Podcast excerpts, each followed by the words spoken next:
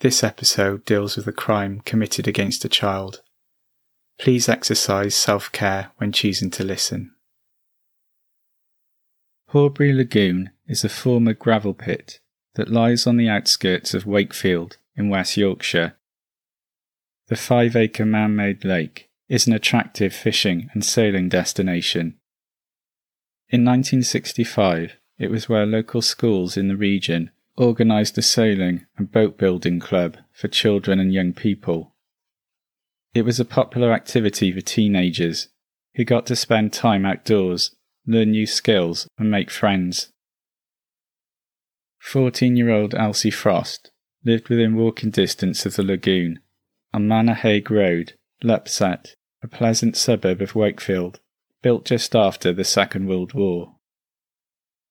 Elsie was a very bright and intelligent girl who enjoyed reading and excelled at Wakefield City Girls High School. Many teachers and pupils expected Elsie to become head girl in the near future. The young teen took her Christian faith seriously and was getting more involved in the local church. She aspired to be a teacher when she grew up. Elsie enjoyed engaging in extracurricular activities organised by the school and local council. She was a relatively proficient sailor and would often go along to the sailing club at Horbury Lagoon to help younger children in the Girl Guides to learn the basics of the craft. On Saturday, the 9th of October 1965, Elsie had a sailing lesson planned with her instructor, John Blackburn, who was a teacher at a local high school. The last time she had gone out on the lake, she had gotten into a little difficulty, as her navigation skills weren't up to scratch. The lesson was going to target that area of need and improve her confidence on the lake. Before heading to the lagoon, she ate lunch with her older sister Anne, who was 18 and had already left home and was married, though she still lived close by. The lesson went well, and according to her instructor John, they brought the boat into moor at 3:55 p.m. After which, Elsie spent a couple of minutes helping to clear up some equipment. She then swung her duffel bag over her shoulder and began the 40-minute walk home. She had asked her father, Arthur, earlier in the day if he could give her a lift home, but he had just finished a night shift and wanted to take an afternoon nap. As she set off from the lagoon, Elsie was wearing a yellow cardigan, printed skirt, and a red anorak. On her feet she sported brand new leather shoes. She had promised her mother that she wouldn't get them muddy, so instead of taking the quickest route home over some fields, she took a path that ran along the Calder and Hebble Canal. Elsie had not been walking long when the path she was following entered a red brick tunnel that ran under a railway line. It was here that Elsie was the victim of a frenzied attack. She was stabbed twice in the head, twice in the back, and once in the hand, indicating that she had attempted to fight back against her attacker. Somehow, Elsie managed to make her way out of the tunnel to the other side, leaving a trail of blood behind her. She made it to a set of steps, known locally as the ABC steps, because there were 26 of them. They led up the side of the railway embankment to a grass verge. Elsie never made it past the second step. She collapsed and died alone before anyone could help her. Elsie's seemingly motiveless murder remained a cold case for decades. Although the case was technically open, it was not actively worked on by detectives between 1966 and 2015. As a result of tireless campaigning by Elsie's family, new developments have occurred, and nearly six decades on, some light has been thrown on what happened in the tunnel all those years ago. Out of the darkness, a prime suspect has emerged.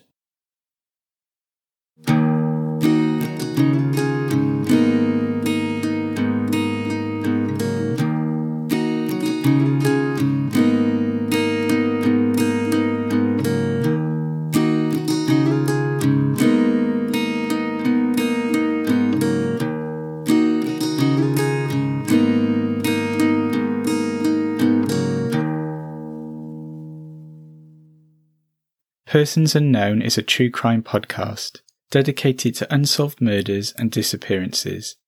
The podcast is based in Wales, UK, and covers cases from Wales, the rest of the UK, and the wider world.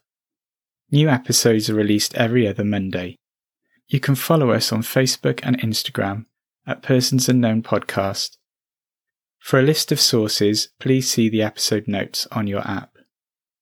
If you enjoy the podcast, please give us a review, and you can help others get to hear about Persons Unknown by sharing and recommending on social media. Thank you so much for listening. Now back to this week's case.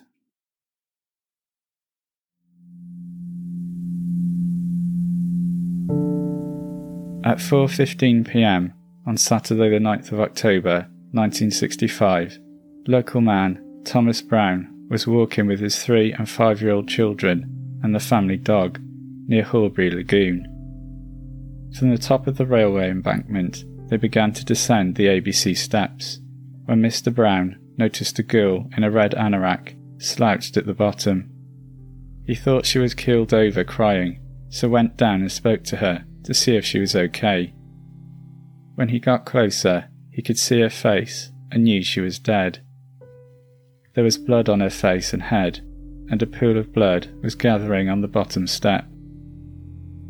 It wasn't long before two more people came upon the scene. This may have been because of Thomas Brown's calls for help. Lockkeeper Ralph Brewster and John Blackburn, the man who had spent the previous hour or so sailing with Elsie. Soon afterwards, they were followed by a teenage amateur photographer who was out engaging in his hobby that afternoon. Leaving the others at the scene, Thomas Brown went to fetch the police. The police arrived promptly, and as Elsie was able to be identified straight away by at least one of the gathered bystanders, presumably her sailing teacher John Blackburn, an officer was dispatched to the Frost home to inform her mother Edith and father Arthur of the devastating news. Arthur Frost was woken from his sleep to be told what had happened. The kind and loving father struggled with guilt for much of his life for not giving his daughter a lift home that day. He talked very little about Elsie's death with anyone and internalized his grief. The rest of the family was also completely shocked and traumatized by the news. Elsie's five year old brother Colin was sent to stay with relatives for a few weeks. He didn't find out about what happened to Elsie until his first day back at school, when a classmate told him that it was his sister who had been stabbed. A post mortem was carried out and determined that one of the stab wounds to Elsie's back had pierced her heart. She died from shock due to losing so much blood. There was no evidence that Elsie had been sexually assaulted. The murder weapon was thought to be a heavy bowie or dagger type knife, with the blade 12 centimetres long and 2 centimetres wide. Police divers searched the nearby canal and ground searches were carried out of the local area looking for the weapon. It was difficult terrain as it was composed largely of marshland, with the grass reaching waist height in places. The location was also used as a tip and was littered with rubbish and debris. Soldiers with metal detectors from the Royal Engineers stationed at Ripon were brought in to aid the search. They painstakingly covered a one and a half kilometre square surrounding the ABC steps, but the murder weapon was never discovered. A leather sheath was found discarded in a nearby garden, which police believed was connected to the crime. Within a day or so, two Scotland Yard detectives were sent from London to aid the investigation, including Detective Superintendent Herbert Giver, who was put in charge of the operation to find the killer. One of the first things he did was oversee a reconstruction of the movements of Elsie and other people present at the Horbury Lagoon during the time leading up to the murder. Aerial photographs were used to plot the scenario involving 70 witnesses. A petite 22 year old dark haired female police officer, Joan Birkby, donned a red jacket and played the role of Elsie. Everyone who had been at the lagoon on the Saturday afternoon was asked to take part, and they all had to stand where they had been at 4:10 p.m. on that day. This was the time when it was believed Elsie left the sailing club. Although I have read estimates ranging from 3:50 to 4:10 p.m. When D.S. Giver gave the signal, the gathered witnesses sprang into life, and P.C. Joan Birkby began the walk from the lagoon towards the Frost residence. Everything was as it had been on Saturday, even down to the children on the boats being asked to laugh and wave. P.C. Birkby passed a golf course with people playing just as they had been on Saturday and continued on the route, which was a well known lover's lane that ran alongside the canal. The whole operation was timed by D.S. Giver, who walked slowly behind. When P.C. Birkby reached the steps where Elsie died, she waited there until 4.15 when Thomas Brown came by, reenacting his grim discovery of the previous Saturday. For decades it was believed by Elsie's family that a body was found at 4:30 p.m., but it is now agreed it was 4:15 p.m. Looking at newspaper reports of the time, many do state 4:15 p.m. Numerous aspects of Elsie's fatal last journey were examined, and in all, the reconstruction took three hours. It was hoped that it would trigger the memories of people present, and a witness may remember that someone that was there on Saturday wasn't present in the reconstruction. The police made appeals in the press for people they wanted to trace to aid them with inquiries. One of them was a teenage amateur photographer who was seen at the murder scene and had been spotted throughout the afternoon near the train track embankment. He did come forward, and police were able to develop, print, and examine the photographs he had taken that day. They said some of the information he was able to share with them was useful. A selection of the photographs included pictures of passing trains, which helped with working out timings. Police concluded that when Elsie's body was discovered by Thomas Brown was likely only a matter of feet away. It's possible he was hiding in the long grass, watching the aftermath of the murder he had just committed unfold. Police were also looking for a young man seen riding a black bicycle with a basket near the lagoon on Saturday afternoon. He was said to be wearing white overalls of the type worn by a butcher or abattoir worker. A description was given of a young man with dark curly hair. Police believed he may have cut his hair to change his appearance since the murder and questioned local barbers to see if it jogged any memories. I believe this description is of the same man seen riding the bike.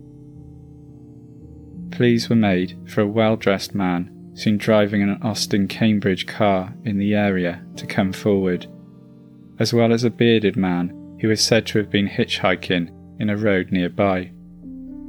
None of these men ever came forward, and police were never able to trace them.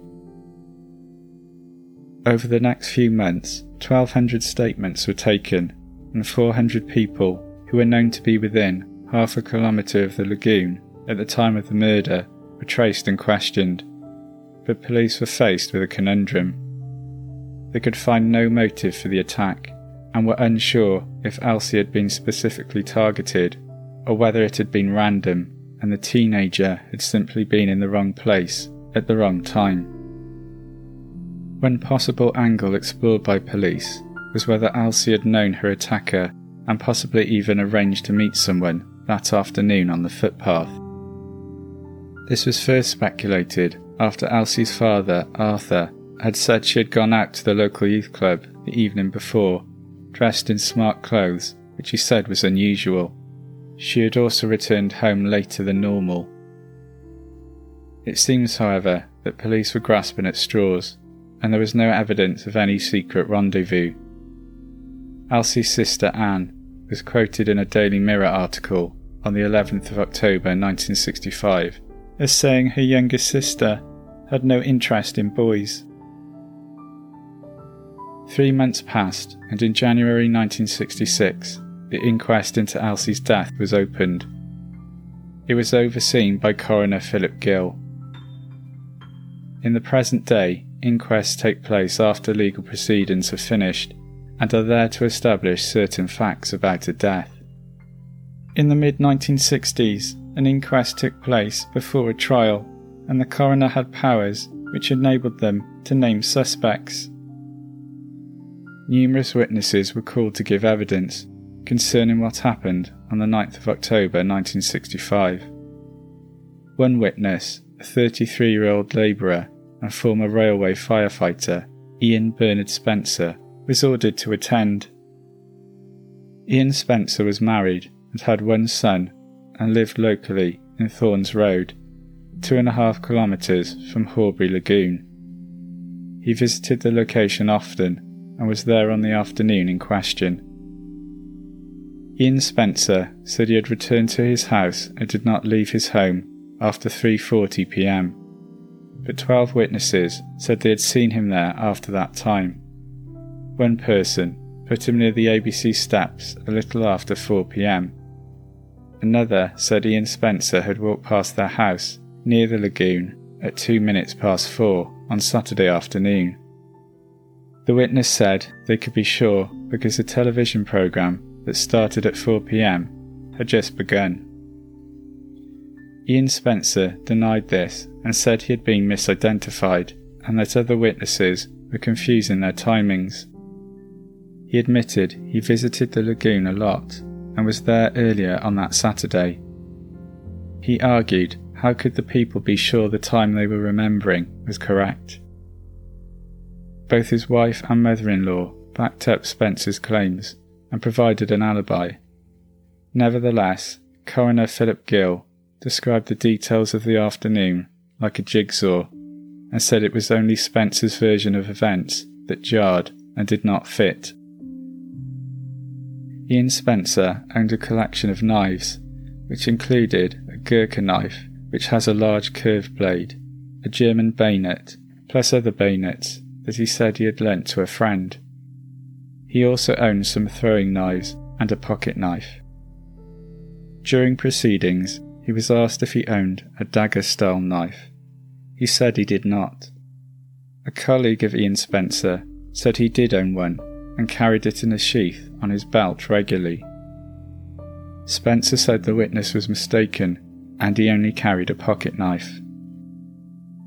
The coroner, Philip Gill, repeatedly called on Spencer to come clean and tell the truth. On each occasion, Ian Spencer replied that he was. Over the course of the inquest, which lasted several days, Ian Spencer gave evidence twice and stuck to his version of events. The coroner's summing up took a total of two hours ten minutes. His verdict was that Elsie had been murdered and that Ian Spencer had a case to answer for in respect to that crime. Spencer was subsequently charged with murder and ordered to stand trial at Leeds Assizes at the nearest possible date. Until that time, he was to be held in custody in Leeds prison. Spencer remained stoic and stood smartly to attention during the coroner's verdict. When asked, he said he had nothing to say. Before the case went before higher court judges at Leeds Assizes it had to be heard before a lower court overseen by magistrates. This occurred in February 1966, a month after Spencer was arrested. Three magistrates oversaw the case and analysed the evidence passed on from the inquest findings. They even visited the murder scene to get a clear picture of events. The three magistrates adjudicated over a five day hearing. Colin Muscroft, the lawyer speaking on behalf of Ian Spencer, told them his client had no opportunity or motive for the murder. There was no evidence that Ian Spencer knew Elsie or had seen her that day on the lagoon. He said there were other people present near the murder scene who had opportunity. He then cast aspersions on the schoolteacher John Blackburn and dog walker Thomas Brown. To be clear, there is no evidence against these men. The defence lawyer was simply trying to provide ammunition to the magistrates that would clear his client. The magistrates concluded that Ian Spencer had no case to answer for concerning the murder of Elsie Frost. There was no blood found on Mr. Spencer's clothes or any forensic evidence. The magistrates found the alibi given by Spencer to be solid. Not only was it corroborated by his mother in law and wife, but it was also backed up by a friend of the family. This was good news for the Spencer family, but Ian's ordeal was not over yet. As he had been committed to Leeds Assizes on a coroner's warrant, he still had to appear there, and the trial would go ahead. Although the magistrate's decision did not alter this in fact, in practice it was the nail in the coffin for the prosecution against Ian Spencer. When the trial opened in March 1966 at Leeds Assizes, the opening remarks by the prosecution lawyer were that they had no evidence to offer. The judge, Justice Ashworth, instructed the jury that they could only find the defendant guilty if there was evidence presented, and as a result, it took no time for them to return a verdict of not guilty. The Reading Evening Post reported that later that evening, journalists were invited into the Spencer home for a short interview. Ian Spencer sat on a sofa, holding his wife Marjorie's hand. His mother, mother in law, and other family members surrounded him he looked pale and gaunt. Ian Spencer told the gathered journalists it felt as though a weight had been lifted from the family. During the ordeal, he had often wondered why this nightmare was happening to him, but said he held no bitterness. Marjorie described the experience as eight weeks of torture. The family had never wavered in their support and were relieved now they could finally put this horrible experience behind them.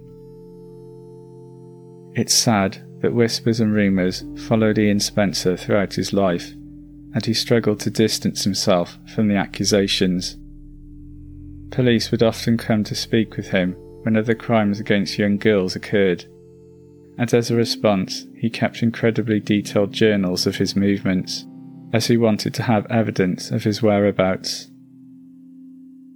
I'm not sure what originally brought Ian Spencer to the police's attention, but they made up their minds early on that he was their culprit. Following Ian Spencer's not guilty verdict, the investigation into Elsie's murder more or less stopped and was not actively worked for five decades. As we will see, the tunnel vision of the police regarding Ian Spencer meant the real killer slipped through their fingers if things had been done differently, another life could well have been saved. The Frost family believed in Ian Spencer's innocence and had always doubted he was the killer of Elsie. They now had to try and get on with their lives with the knowledge that Elsie's killer was still out there. The family felt torn apart, and there was no chance of healing without any form of justice taking place. I think it's fair to say they believed Elsie had been forgotten by the police, who seemed resigned to the fact that the case would remain unsolved. When Arthur Frost passed away in 2003, Elsie's siblings, Anne Cleve and Colin Frost, decided to start looking into the case themselves and began a long campaign to have their sister's murder looked at again with fresh eyes. They attempted to gain access to the original case notes, but they were held at the National Archives and were not to be opened until 2060. The reason given for this was that the police case notes had named suspects other than Ian Spencer in connection with the crime. It was deemed that the identity of these individuals should be protected. As the 50th anniversary of Elsie's murder approached in 2015, Anne and Colin contacted the BBC about their sister's story. They sent details of Elsie's case to Eddie Mair, who was a presenter on Radio 4's PM programme, who in turn contacted the investigative journalist John Manel. Manel began to investigate Elsie's case and talked to family members and original witnesses from 1965. 15 minute segments about the case were included in the Radio 4 programme over several months and were then turned into a 10 part podcast called Who Killed Elsie Frost. The podcast gained exposure for the siblings' campaign and addressed some of the theories concerning what befell Elsie on the afternoon of the 9th of October 1965. I mentioned before the route Elsie took that day was a known lover's lane. It was an area used by couples to have sex. Shortly after the murder, a rumour began circulating that on her walk home, Elsie had stumbled upon two men engaged in sexual activity together. In 1965, homosexuality was still illegal in the UK, and the rumour stated that Elsie had been murdered to prevent their secret getting out. Building on this theory, the BBC podcast heard from a nurse, a former schoolmate of Elsie, who said she had heard a story third hand about an incident in the hospital where she worked in Wakefield. A man was admitted to hospital who was high on drugs, who apparently admitted to murdering Elsie, citing the reason as that she had caught him having sex with another man. On the back of the podcast, West Yorkshire Police decided to re examine the case and go over the original police notes. The new investigation was passed on to the Major Investigation Review Team, which was composed of 14 cold case specialists, either current detectives or civilians such as former police officers and other crime experts. The investigation was codenamed Operation Plain Lake and was led by Detective Chief Superintendent Nick Wallen of West Yorkshire Police's Homicide and Major Inquiries team. The team discovered that many of the original documents had been destroyed and there was no DNA or forensic evidence available. It had been revealed on the podcast that all of Elsie's clothes had been returned to the family following the murder. Arthur Frost had destroyed them as he couldn't deal with the pain of having them in the house reminding him of what had happened to his daughter. The team looked into the story provided by the nurse, but concluded it was too unreliable as it had been passed on by word of mouth and they could find no proof of its veracity. If Elsie's case had any chance of being solved, it was going to come down to old fashioned policing. Although most of the West Yorkshire police files on the case had been destroyed, there was hope some information may still be held at Scotland Yard, as the Met Police had been involved in the case. You will remember Detective Superintendent Harold Giver and a colleague travelled to West Yorkshire early on to lead the case. It was here, at the Met Police HQ, that a written note was found, which proved to have immense importance. It detailed that Scotland Yard had sent the name of a potential suspect to detectives in Yorkshire just four days after Elsie was murdered. At the time, the suspect was on the run, as he was wanted in relation to two sexual assaults that had been carried out against two 16 year old girls in Scarborough and Doncaster in North Yorkshire. When detectives in 2015 came across the note, they recognised the name of the suspect immediately the man, who was then in his mid 70s, had been held in secure psychiatric hospitals in Berkshire since 1972, first Broadmoor and more recently Thornford Park Hospital. A judge had ordered that he be detained after the man admitted to the manslaughter of a 14 year old girl from Wombwell in Barnsley on the grounds of diminished responsibility. The girl's name was Shirley Boldy, and she had been abducted, raped, and stabbed to death in July of that year. This heinous crime saw the killer dubbed the Beast of Wombwell. His real name was Peter Pickering. Detectives discovered another note that showed the West Yorkshire Police returned the file on Peter Pickering to Scotland Yard less than two weeks after they received it, on the 25th of October 1965. They said they had undertaken extensive inquiries and Pickering could not be found. For days, plainclothes officers had watched Pickering's mother's house, where he was staying, to try and apprehend him, but he managed to evade them.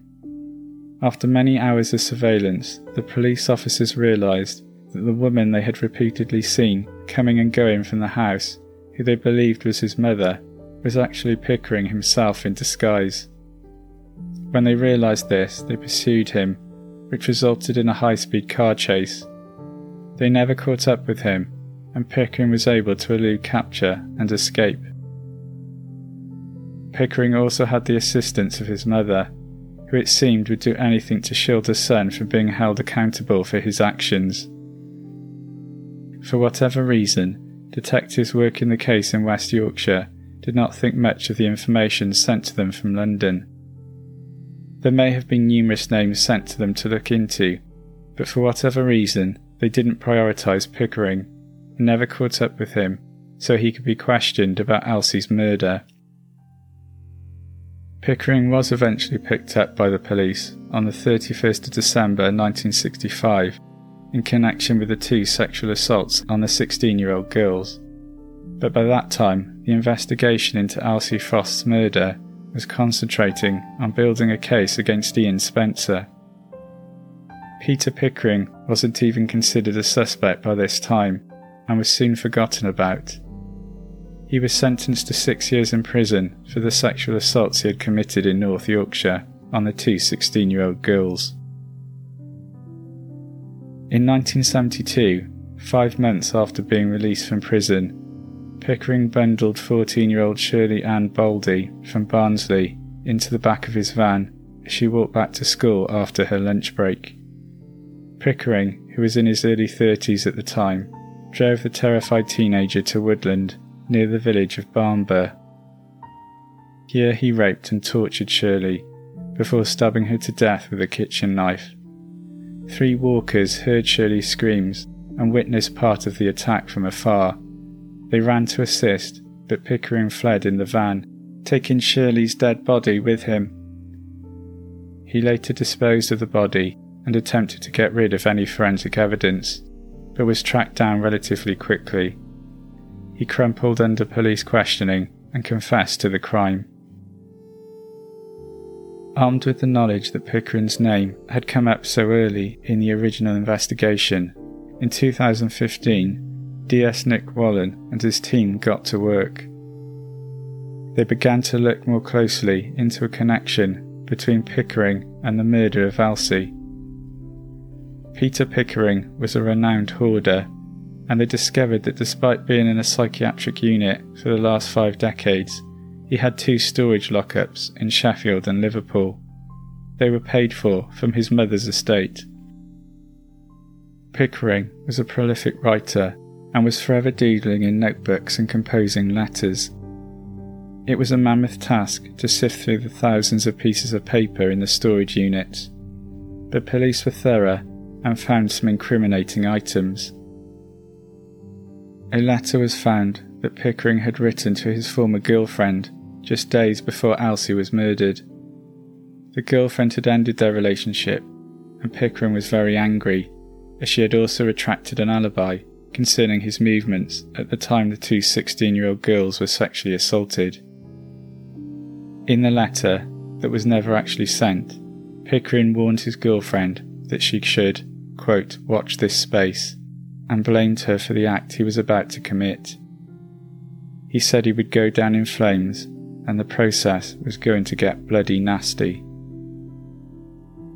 Police also found written evidence that Pickering had asked his mother to provide him with an alibi for the time that Elsie was murdered, should the police require him to provide one.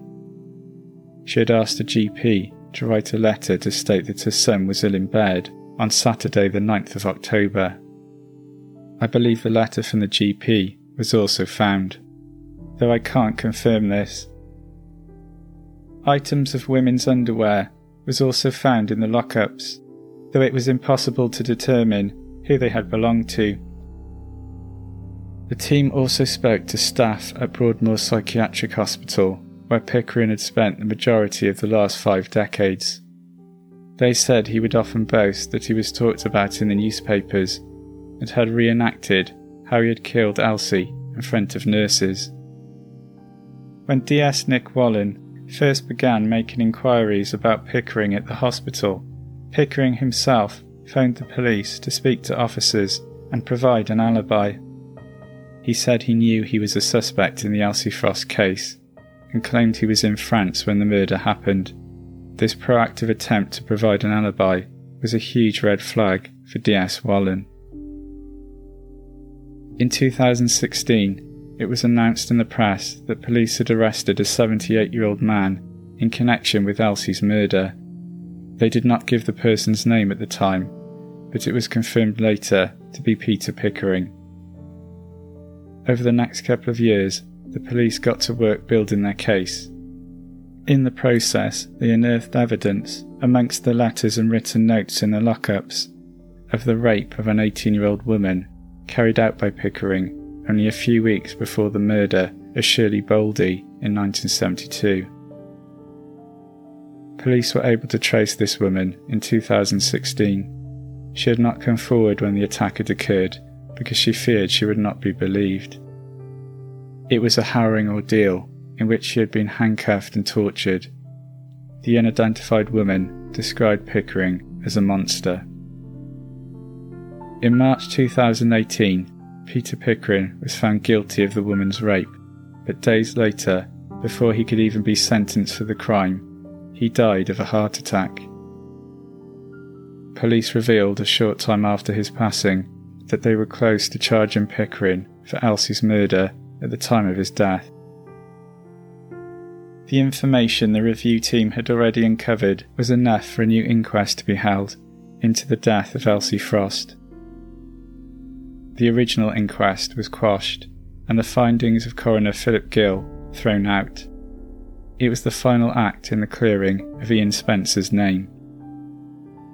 Ian Spencer passed away relatively recently, but I believe that before he died, police officers were able to visit him and apologise and tell him they believed he was innocent. I hope that brought him some comfort. At the new inquest, held at Wakefield Coroner's Court in November 2019, DS Nick Wallen described Peter Pickering as a homicidal maniac. He was personally convinced that Pickering had killed Elsie Frost he added that when he started the reinvestigation into Elsie's murder in 2015, he was not expecting to find a named living suspect. He was pleased that this had occurred, but sad that Pickering had never stood trial. Summing up, the coroner Kevin McLaughlin said to the court that it was clear Pickering was a danger to young women, but he couldn't proportion blame for Elsie's death. He also said that while Peter Pickering would never stand trial for what he is alleged to have done to Elsie, he at least spent most of his life behind bars. Peter Pickering is also a suspect in the murder of Anne Dunwell on May the 6th, 1964. The 13 year old disappeared after leaving her grandmother's house in Maltby, South Yorkshire, to catch a bus to Rotherham, 15 minutes away. She never got on the bus, and her naked body was discovered near a dung heap just outside Maltby. She had been raped and strangled. This had been done with Anne's own stockings. Her clothes were found in a nearby reservoir. Six days before Anne's murder, another schoolgirl had been approached by a man in a van, but she had refused to go with him. On the night Anne was killed, a man was seen in the area driving a battered brown van. He was sought but never tracked down. Witnesses described a man who drove a similar vehicle drinking in a pub a week before Anne was killed. He was said to have a slight Scottish accent and was slim, of average height, with well groomed short hair. He smoked a brand of cigarettes called Craven A. He also wore a distinctive ring with a large blue stone. From conversations with locals in the pub, he is believed to have been well educated. The man said he was single and gave his name as Pete. In 2002, a forensic examination of Anne's clothes suggested her killer was suffering from gonorrhea.